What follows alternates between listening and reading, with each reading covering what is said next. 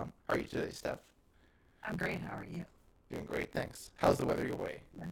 It's gorgeous out. The sun's setting, kind of, and it's. Uh, oh, my little exercise circle just closed, so it, I couldn't see the, the temperature. It's 79 degrees. Okay. Oh, Apple Watch. Closing my circles. It's important. It's what uh, about you? it's 56 Fahrenheit or 13 Celsius, and it's it's it's mostly sunny, a little overcast, but sun's still breaking through. Good. Have you noticed that since daylight savings time has started, does it seem like the days are faster, or is that just because I'm day? Mm, I don't think so. I don't know. it just seems like the days are so fast. I also feel like I'm just getting older. And the days feel like they're going Yeah. faster because I'm just getting older. But maybe that's just Because because each day is a smaller percentage of your life as you get older. yeah. So maybe that's part of it. I, there's a word for that. I read that on Reddit for like the relativity of like time to your life. Oh, like when you're five, a day feels like forever because you know you don't have any days that you've racked up. Yeah. But Um, there's so much stuff going on. yeah. It just makes things go fast. Uh, speaking of things going quickly, we're quickly approaching the end of Gilmore Girls, but we're not there yet. We're on And we still another season, right? yeah, and then we have the revival, which the revival is not that long. It's like four 90 minute episodes, so Oh, okay. like six hours total. Yeah. Um, Any news if they're gonna do a sequel to that? They update? it, there's stuff, but I don't know how valid it is. Sometimes people like to, you know, get clickbait and they'll be like, "Oh, it's happening," and then it's like, "No, it's not true." I think Yeah. there's stuff out there that people have said, but I don't know how true it is. That's why I Mm. I haven't really put much weight in it. Like, until you hear it from somebody reliable, that's when I'll that's when I'm gonna start treating it like. But I mean, Mhm. by all accounts, everyone has said that they like they could come back and do more. But I think the thing what, that they said was is that it's all driven by story. Like, do they feel like there's a story need to come back? Um, you know, with a year in the life, there was a definitive need to come back because they didn't end the show their way. So they wanted to come. Amy Sherman Palladino and Daniel Palladino wanted to come back and finish the show on their terms. But Is that why people say it's like season seven? But the season seven should have been? yes, Okay. Uh, I mean, it does acknowledge season seven and do and kind of continue on from it, Mhm. but it still kind of works in the ending.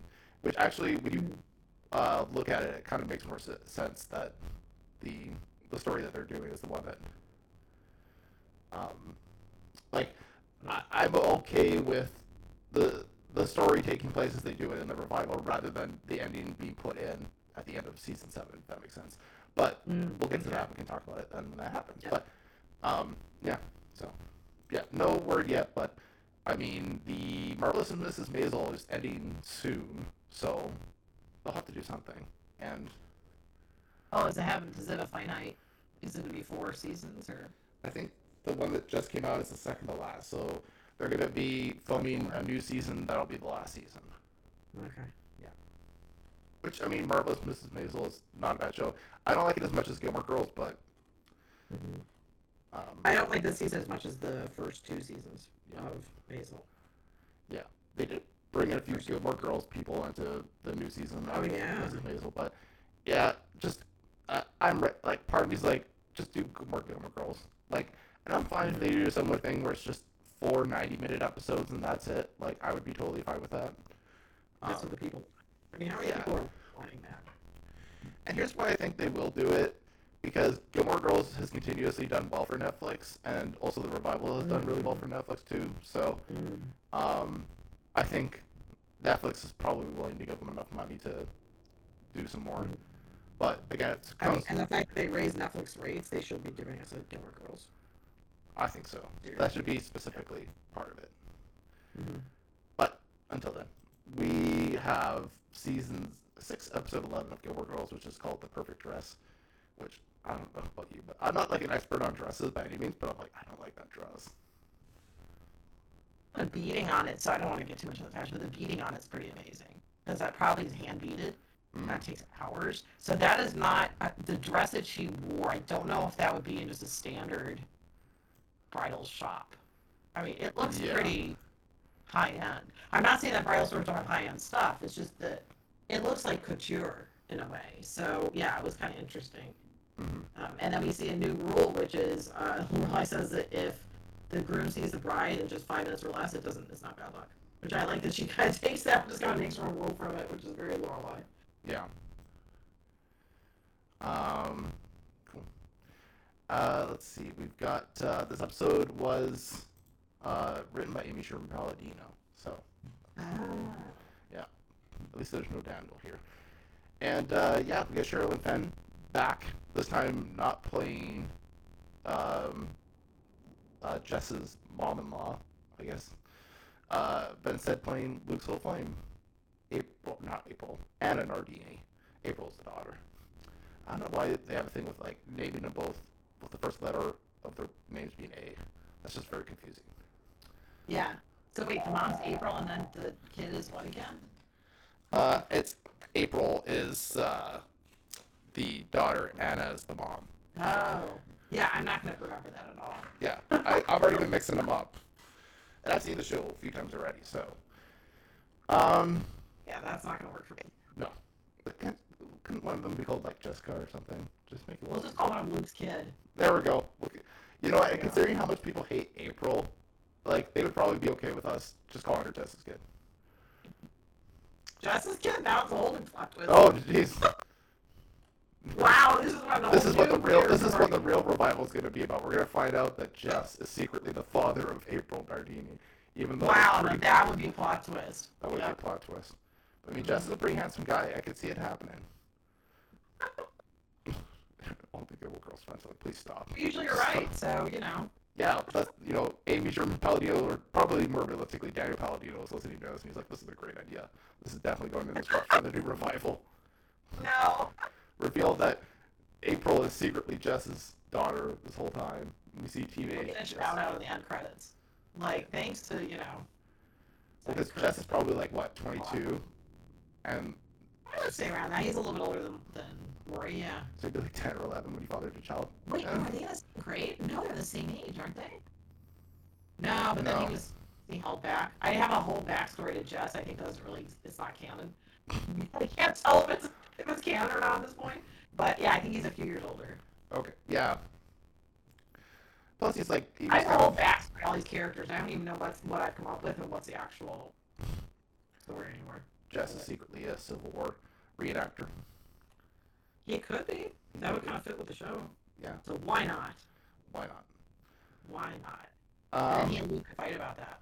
yeah. So, Um, but uh, yeah, uh, the the big thing about this episode is that uh, yeah, we find out a little bit more about April and Anna. Um, because yeah, Luke kind of wants to find out more about April, who we don't actually see in this episode, but Luke goes and have a talk, has a talk with Anna, her mother, his former girlfriend. Uh, and yeah, basically like kind of goes with Anna saying like, well, you can contribute to her life if you want. She's like, sure. And then later in the episode, Luke's like, no, I want like visitation. I want some level of custody. And that switch flips. Yeah. Yeah. Because he saw her photos when she was little and he realized how much he's missed out on. Yeah. And she Also- comes up with all these excuses for not telling him, and it's just like, no, that doesn't. That's not valid. Like she kept going with, well, you didn't like kids, and then he made a, an invalid point. He goes, it doesn't mean I wouldn't like my kid. yeah, yeah. Also too, like it just seemed like excuses. And yeah, I'm like, you should just told them. Right. Um, and then yeah, Lorelai and Sookie are on a quest to set a date for the wedding uh, and find the perfect dress, but Lorelai keeps kind of feeling like something's gonna go wrong, which I thought was interesting. Like, because yeah, knowing how the show is, and you know we've got characters like Christopher and all this other stuff. Like, yeah, it's probably not a unjustifiable feeling. Right. I mean, when I first saw Christopher, I was like, of course, more or less life's getting on track. You know, Yes. She's got Rory back. She's getting married. Of course, Christopher's gonna show up. It's a little predictable in that sense, but Yeah. yeah. Um, yeah, and eventually Lorelai finds the dress that she wants and sets a date. But again, things are not perfect because Luke still hasn't told her.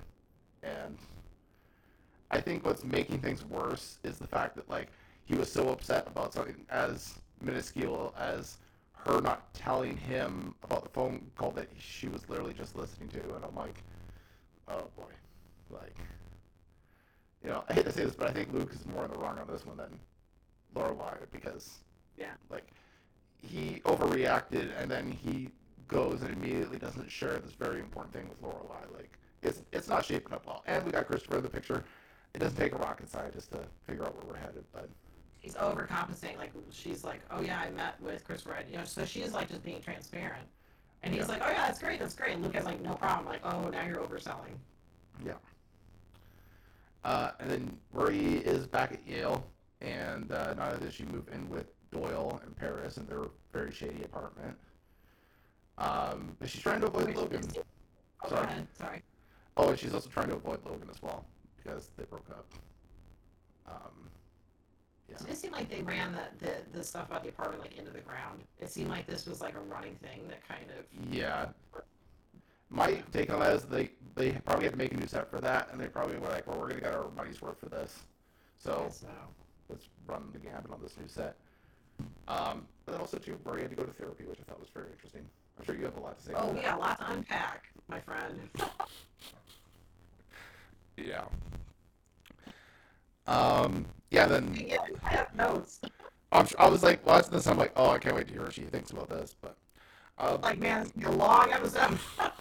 yeah. You're like, Uh, how are we reading this? Gonna be on a scale one to ten. Yeah. Uh, but yeah, there was there was a lot going on there, and then yeah, uh, Logan shows up and declares his love for Rory, but Rory just kind of breaks down, and she's just like, no. And Lorelai and Rory do the do-over of the 21st birthday party that they had been planning since she was a kid. Yes. So that was, nice. that was good. Okay.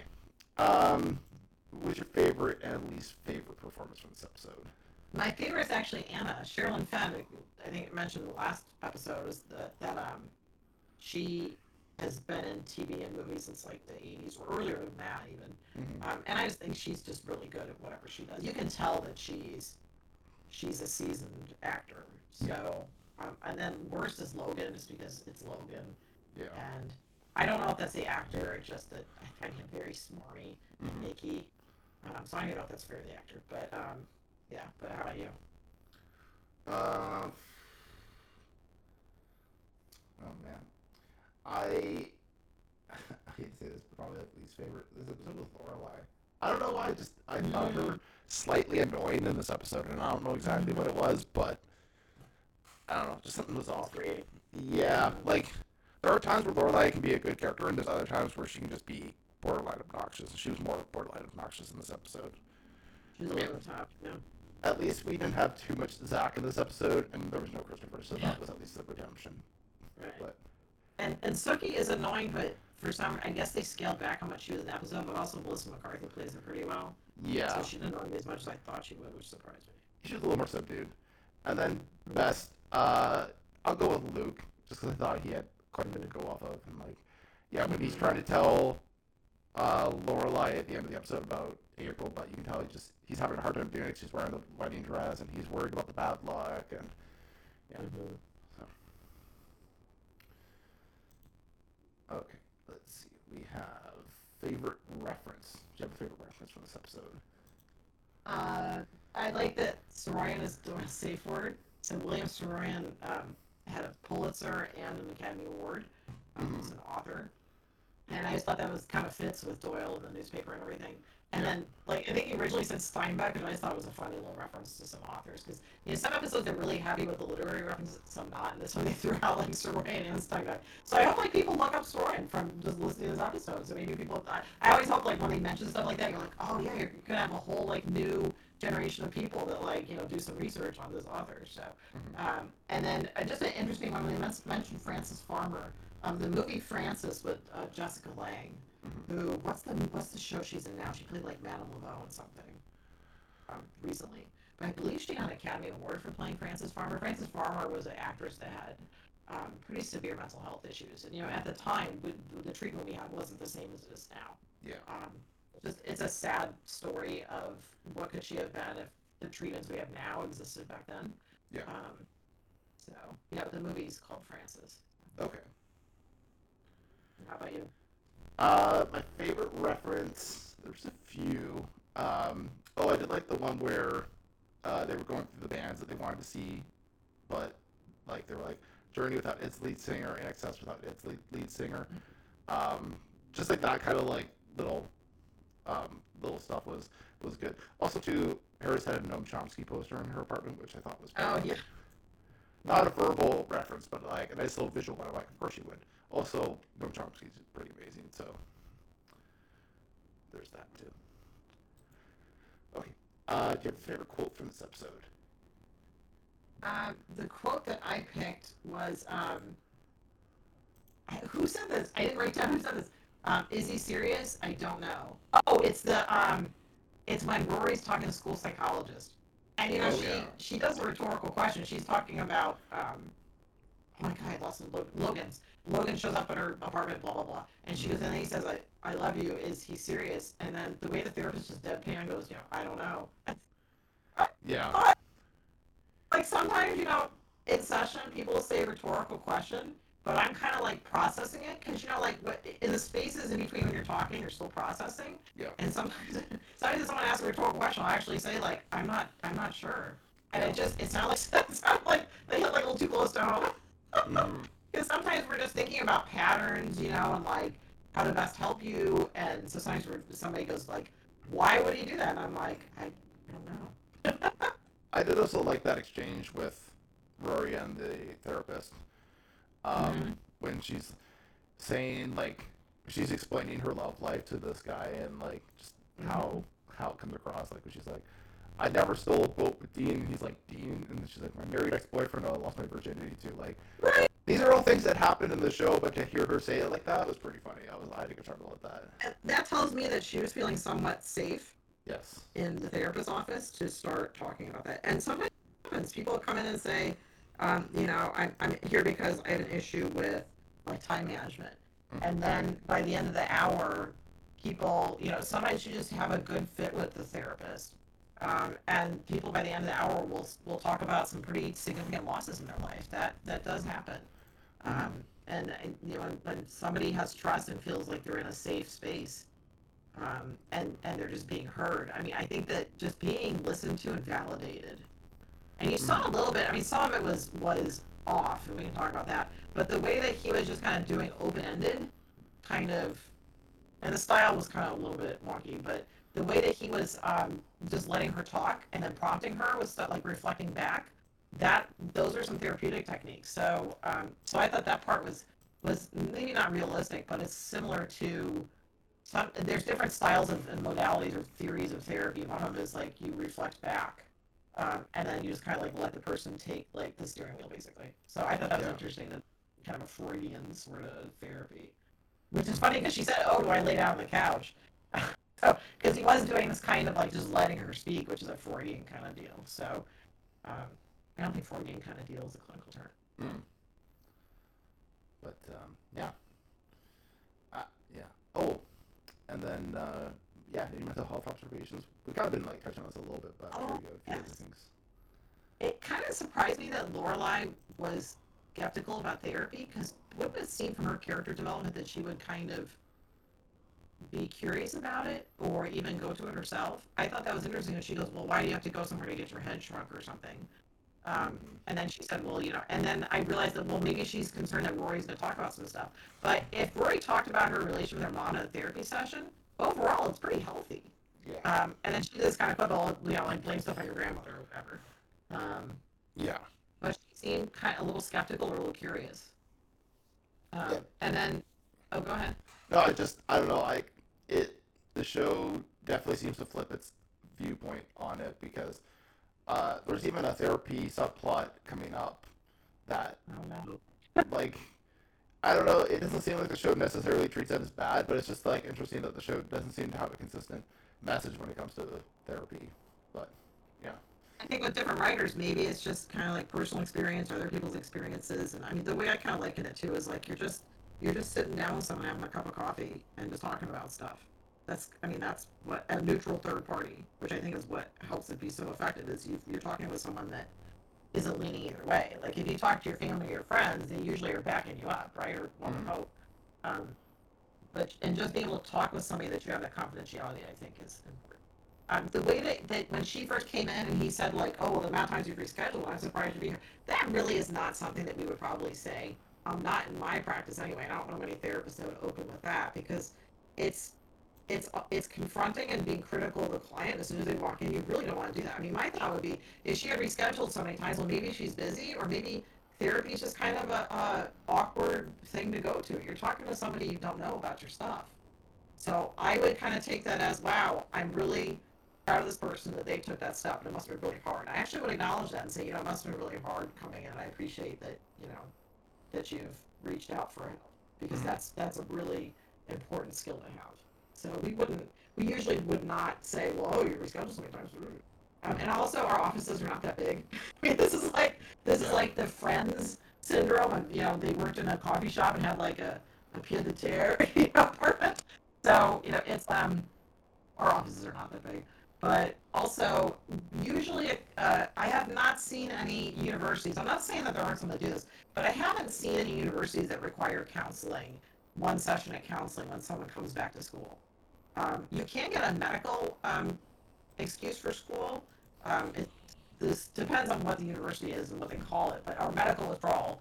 Um, and sometimes I've written letters stating why the person's withdrawing. Sometimes it's you know you're having uncontrollable panic attacks, um, and it wasn't possible for you to go to class or function at your best ability. Um, and so, you when people come back to campus, you don't. I haven't seen a college, and you know I've written letters for colleges and worked with students from all different colleges. I I haven't seen that where that's been a condition of people returning to school. But but it makes for a good play. So Yeah. um, if anything, so like yeah, I knew of people who left school for a bit and either came back or didn't, but the ones that did came back, I never heard of them, anything like that. yeah. Like usually they just want you to pay your tuition when you come back. You know what I mean? Like that's like the. but I mean, and if you are on campus and you need counseling, there are counseling centers available on campus. Yeah. Um, and and the people there are well trained. So There you go. and they have groups there too. So in case anybody is in college and they're needing some help, this is not representative of what it's like. I don't know. Like, I, I agree that I think it makes for more of an interesting story arc than Mhm. being real realistic because yeah, realistically it would just be like pay us five thousand dollars for the semester or whatever it is, and like, you know, we'll just call it even. Like you're back in, but Right. it doesn't make And just like handing the Kleenex, it's like, well, that's kind of on the mark, right? Is that, um, you know, usually I, I do all teletherapy now because of the virus, but you know, usually you have a box of Kleenex and you just kind of gently kind of move it over, um, because uh, uh, most people cry in therapy sessions, and that's a that's a normal thing. So if you ever feel uncomfortable that you're going to cry in front of a therapist, that's what people do, and that's okay. And there is no judgment. In fact, I kind of encourage people to feel their feelings, and it's a safe space to do that in. So. Yeah. So that's my plug for therapy. Um, and you may need to go to different therapists to find a good fit. And, and in this case, Rory just needed somebody to listen. It was just a, maybe the right type of, of therapist at the right time. Mhm. But she, but Lorelai seemed kind of horrified that he wanted her to come back. Yeah. And you can't force somebody to go therapy. I mean, Rory had the right to say, "I'm not going." Mhm. Um, so, so she probably got something out of it. Maybe that kind of scares Lorelai that that Rory was actually maybe wanting to talk about stuff. Mhm. And also, why hasn't Luke seen an attorney? Like, I know that that doesn't make for good TV, but maybe. But wouldn't it be like a cute little side thing to have me with an attorney and just this kind of like like Luke trying to argue with an attorney and an attorney like knows how to argue effectively? Do you know what I mean? yeah. like Luke brings curmudgeonness into you know, and uh, I just I just thought that would have been kind of a it's realistic because why wouldn't he go to an attorney um, at this point of the of the paternity game, um, and th- that could have been some really good fodder, and he could have really shown his comedic chops in something like that. That's it. Oh, and also when Lorelai's talking about patterns, and you know, like she's like, I did this to Max, and this is why this happens. You know, sometimes patterns need to be broken. I mean, that's part of why you go to therapy is to be able to identify the patterns, and so you can change them. Yeah. Exactly. It's all part about improving ourselves. So. Mm-hmm. Oh, and then also this um, this romanticizing toxicity. So um, Rory says to um, Logan, if you can't take the drama, you shouldn't be in a relationship. And this show does tend to romanticize toxicity. And we saw that with like the grand gestures from Max with all the flowers in the inn. Like that's a red flag. Um, but relationships take effort, but they shouldn't take a lot of work. Yeah. And we also saw that, that Stephen Stewart um, Lorelai says something like, you know, since marriage is hard, the wedding should be difficult or something. You know, weddings can be actually really easy depending on, you know, what your expectations are and keeping within your budget and keeping it, you know, on somewhat an even keel. Um, so I think that there's this thing of, I I see this in many shows as romanticizing of, of toxic relationships. Uh, relationships, it, it- the, the healthy ones, you know, you, you go through stuff together, but it's you and your partner against the issue. Um, drama between, there's a difference between the two of you having a disagreement and working it out and having drama. To me, drama is the unnecessary stuff, the stuff we bring from our families of origin, the stuff we bring from previous relationships, bringing up past stuff that your partner did. Um, to me, that's doing the drama. And in a healthy relationship, if you you're gonna disagree about stuff because you are individuals, and a healthy relationship is not one where you don't argue. It's one where you don't fight, but you also discuss the stuff that you're disagreeing on. Sometimes you agree to disagree, but you sit down and in a mature way, you talk about issues, and you're okay with each other. So, I just the romanticized toxicity thing is something that really needs to stop because I've seen that many shows. Yeah. All right. I think it's time to rate this episode. What are you thinking for a score? A seven, um, probably the same as last episode. So I thought it was okay, but again, you know, I'm still feeling. I'm comparing it to season three and four. Maybe I should look at it as standalone. But I don't know what about you? I mean, it's kind of impossible not to compare it to those seasons. I mean, it's all one Mhm. show, right? Um, I did think this episode was better than the last one, but I still don't think it's that great. Mhm. Also, I don't like that wedding dress. I'm sorry. I know Lorelai was like, was like, I'm not sure I like it. I'm like, yeah, your your intuition's right on this one. And then Luke's like, I mean, you could tell the costume department fit it well on her. Like she, Yeah. she looked good. I mean, Yeah. it's um, but it's just it's not your style. But like, I think there was like a really good moment where like she's beaming at Luke and he's got he's keeping that big secret from her. So, um, yeah. So like, I don't know. It, it's it, it's a conflicted feeling because you're like, obviously she's very happy, but you know, he's got a big secret he's keeping from her. So Right. it's it's a little unsettling. But Mhm. I I give this a six out of ten. It is better than the last Wow. one, but it's it's it's still not great.